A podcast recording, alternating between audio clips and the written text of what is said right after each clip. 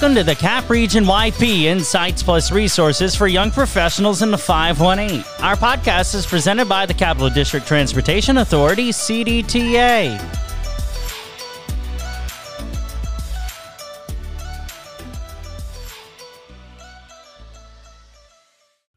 Hello, everyone, and welcome back to the CAP Region YP Insights Plus Resources for Young Professionals in the 518. My name is Lindsay Eisinger, and I'm the co chair of the Communications Committee for the Capital Region Young Professionals Network. Today, I'm joined by Elizabeth Sobol, the president and CEO of the Saratoga Performing Arts Center.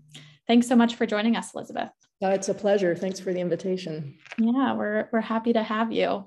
Um, so I think we would be hard pressed to find a listener who hasn't attended some kind of event at SPAC, but would love to hear a little bit about your journey to your role now and and what it is you do there. I mean, obviously, president and C- CEO that's a big role. So.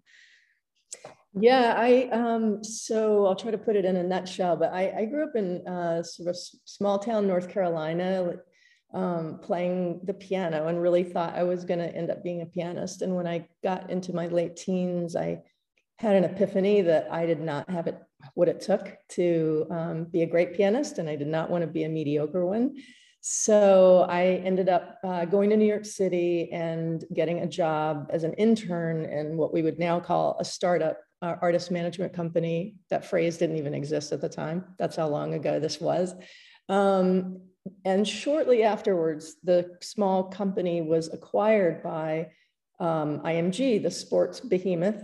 And um, I, was uh, asked to join the company uh, full time. And from there, it was kind of a, we rode a rocket, you know, of having going from the small startup to global leader in the field over about a well, I, I ended up being there for 30 years. so I ended up going from intern through almost every possible permutation of jobs at IMG to becoming managing director. Um, so I was there for a long time, uh, went through many self reinventions um, over the course of that time. And then uh, when I finally left in 2013, uh, it was because I had been recruited by Universal Music to come run, create and run a new record label, which I did for a number of years.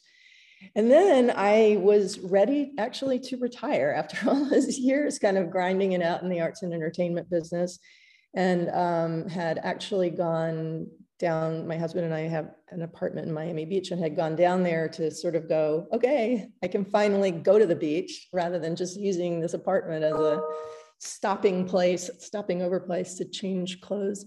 Um, and the phone rang about four days into my so called retirement. And the person said, um, Hi, I'm from the search firm doing the search for the new head of SPAC, and your name keeps coming up. And I said, and I can't believe it now, thanks. I'm going to describe the view from my balcony here of the ocean, and you're going to tell me why in the world I would ever move to Saratoga Springs, New York famous last words. I had no idea what I was talking about because I had never been to Saratoga. Um, and then when I finally did come up for a um, an interview uh, in June of 2016, I was only here for 14 hours, but I fell hard for the city. Um, and, you know, just within those 14 hours, experienced the tremendous ethos of, of the city around green space and the arts, literary arts. Like I'm a big bookstore person, and to walk by Lyrical Ballad and Northshire, you know, to hear music pouring out of multiple doors all over town, but particularly on what I now know to be Caroline Street, um, historic preservation. Um, it, it's just it's such a unique and amazing, amazing place. So that leads up to today. Yeah. and it's hard to say what I actually do at SPAC. I mean, obviously, I'm over all the different departments, you know, like fundraising, programming, operations, developments, and all box office, all of that. Ultimately, they all report into me. Mm-hmm. Um, one of the biggest jobs I had when I got here was um, sort of modernizing the company because we were very we were still living in the 1980s as pertains to like technology and and Um, and, and also then like building up the staff to, to sort of take on big, you know, sort of big dreamy projects. Um, I have an absolutely amazing staff now. And um, so now I spent a lot of time on looking for larger funding to do big capital projects um, like the Pines at SPAC that we did a couple of years ago. We have some major um, new strategic capital projects coming up. So anyway, that's kind that's of That's exciting. Yeah, no, that's awesome. I mean, it was great to kind of get an overview of how you got here. And I I always love hearing, you know, uh, just what draws people into the area. And I, I think you nailed it with kind of your depiction of, of Saratoga in particular. Yeah. Um, and, you know, hearing about your journey um, and your experience in the arts and music industry, I would say just generally, what's been a piece of advice that has kind of stuck with you throughout your career? You know, it, it wasn't even so much a piece of an intended piece of advice, but when I was studying the piano, I had a teacher who knew how much I loved literature, and we would he would often, as he was working with me on interpretations and things of, of works, he would always talk about a line in E.M. Forster's uh, novel Howard's End, and it's two words: only connect. And you know, it, I think those two words summon up what we do. You know, connecting people to people through music and beauty connecting people to the planet through stewardship of our beautiful natural location. Um, mm-hmm. And I think that that's really, you know, people think of us as a presenter of, you know, big shows and the orchestra and the ballet, but underlying all of that is that we're providing these transformative encounters with beauty that kind of bring us together and remind us of our shared spark of humanity. Yeah, that's really powerful. Um, and kind of speaking about connection, obviously, I think it's been a tough, a tough couple years to do that. Um, so, how did you kind of persevere and guide SPAC through the pandemic? Yeah, I, um, you know, it was challenging. Um, it also brought you know, not to diminish the the suffering that attended, you know, has attended, it continues to attend the pandemic, but it also brought a lot of gifts, um, time for reflection, time for solitude. Um, people use the word resilience a lot, and I think you know it called upon our better angels and our reserves of resilience. Um, but it also um, it allowed us to think about the organization in different ways. You know, this is a 56 year old organization now. And when I got here, there were a lot of ruts that we would run the carts up and down in the same rut all the time. And when you, when that happens, you retract, you know, retract, you, you know, contract, you don't grow, you don't expand. And so during COVID, oddly, the interiorization that we were all going through individually and as organizations allowed us to imagine who we could be in different ways. And I think that really back in the fall of 2019, you know, we've been expanding our programming for the last number of years to include like culinary arts and healing arts and visual arts and literary arts. Um, and we also, so we're redefining um, what the arts are and why why we dedicate ourselves to them. And it is all about connecting humans to humans and humans to the planet.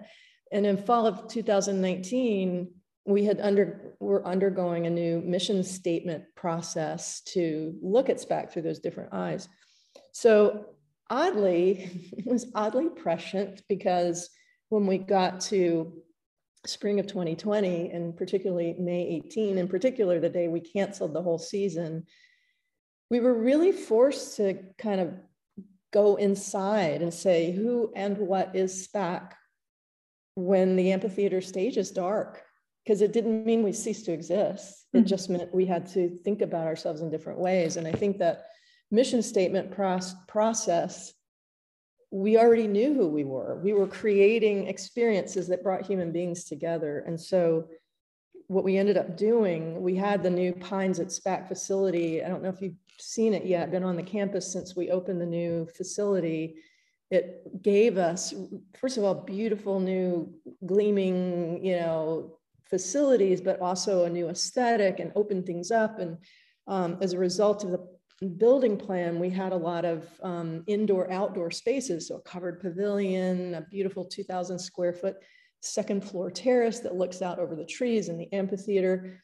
And so by July, when the governor's office was allowing gatherings of 50, max 50 people, we saw our campus as a place for people to gather safely.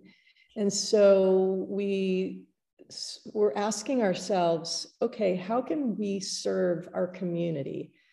Serve art, serve artists, and serve the community. And what we found was that with these beautiful new spaces, we could safely gather people around film nights, around culinary events, around literary events, dance classes, healing arts. Um, we invited healing arts practitioners in um, to give in-person classes because people were outdoor. It wasn't, you know, they were socially distanced. And so, particularly in that case, where a lot of health practitioners or healing arts practitioners were making no money, um, it gave them an opportunity and a way to, excuse me, um, to make some money. And it also gave people that desperately needed opportunity to do things that were good for, for mental wellness uh, during, the, during the pandemic. And so from July to December, we had 10,000 people through our gates, 50 people at a time. Wow. And that was amazing because it um, it just showed us that we're not, you know, it's like the amphitheater stage is grand and, and majestic, and it, it is so much a part of what SPAC is, but it's not, there's, it's something more um, essential that isn't about a big structure. It's about who we are in our hearts. So, um, so that was, that really has informed how we've gone forward in 21 when we had a, a, smaller season and now this year as we've come back a lot of what we were doing during 2020 still kind of informs and infuses what we do yeah that's amazing and to hear that you still got 10,000 people there during that time is really impressive and i think you're so right obviously the the bad parts of covid can't be downplayed and can't even be overstated i don't think but um, you know if there is a silver lining it's it's what can we learn from it to to move forward so. Yes. That's great um, shifting gears a little bit since we're running a little low on time um, what can our listeners do like what would you recommend they check out if maybe all they've seen is an amphitheater concert um, yeah it's it's a great question because despite the fact that we've been doing so many new things it you know people think they know spac because they know it historically, but there's so much going on. I mean, first of all, I did want to, to mention that our education program in the last five and a half years has grown from serving 5,000 kids to over 50,000 students throughout the capital region.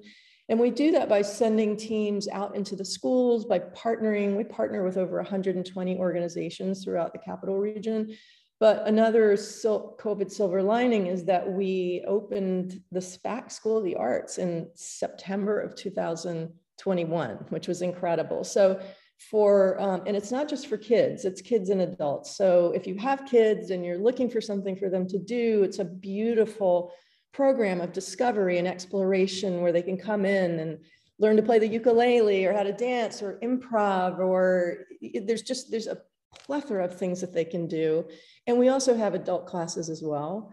Um, I would keep a lookout. We have, mm, you know, magnificent culinary arts events. Um, are whole different types. Like we had a kitchen garden event where on a Sunday morning, we had um, master gardeners coming in and teaching people how to plan and plant a kitchen garden for the summer. And then we served a lunch uh, with uh, prepared by uh, local chef Dan Spitz that was based on a lot of early spring vegetables and foraged, um, foraged food.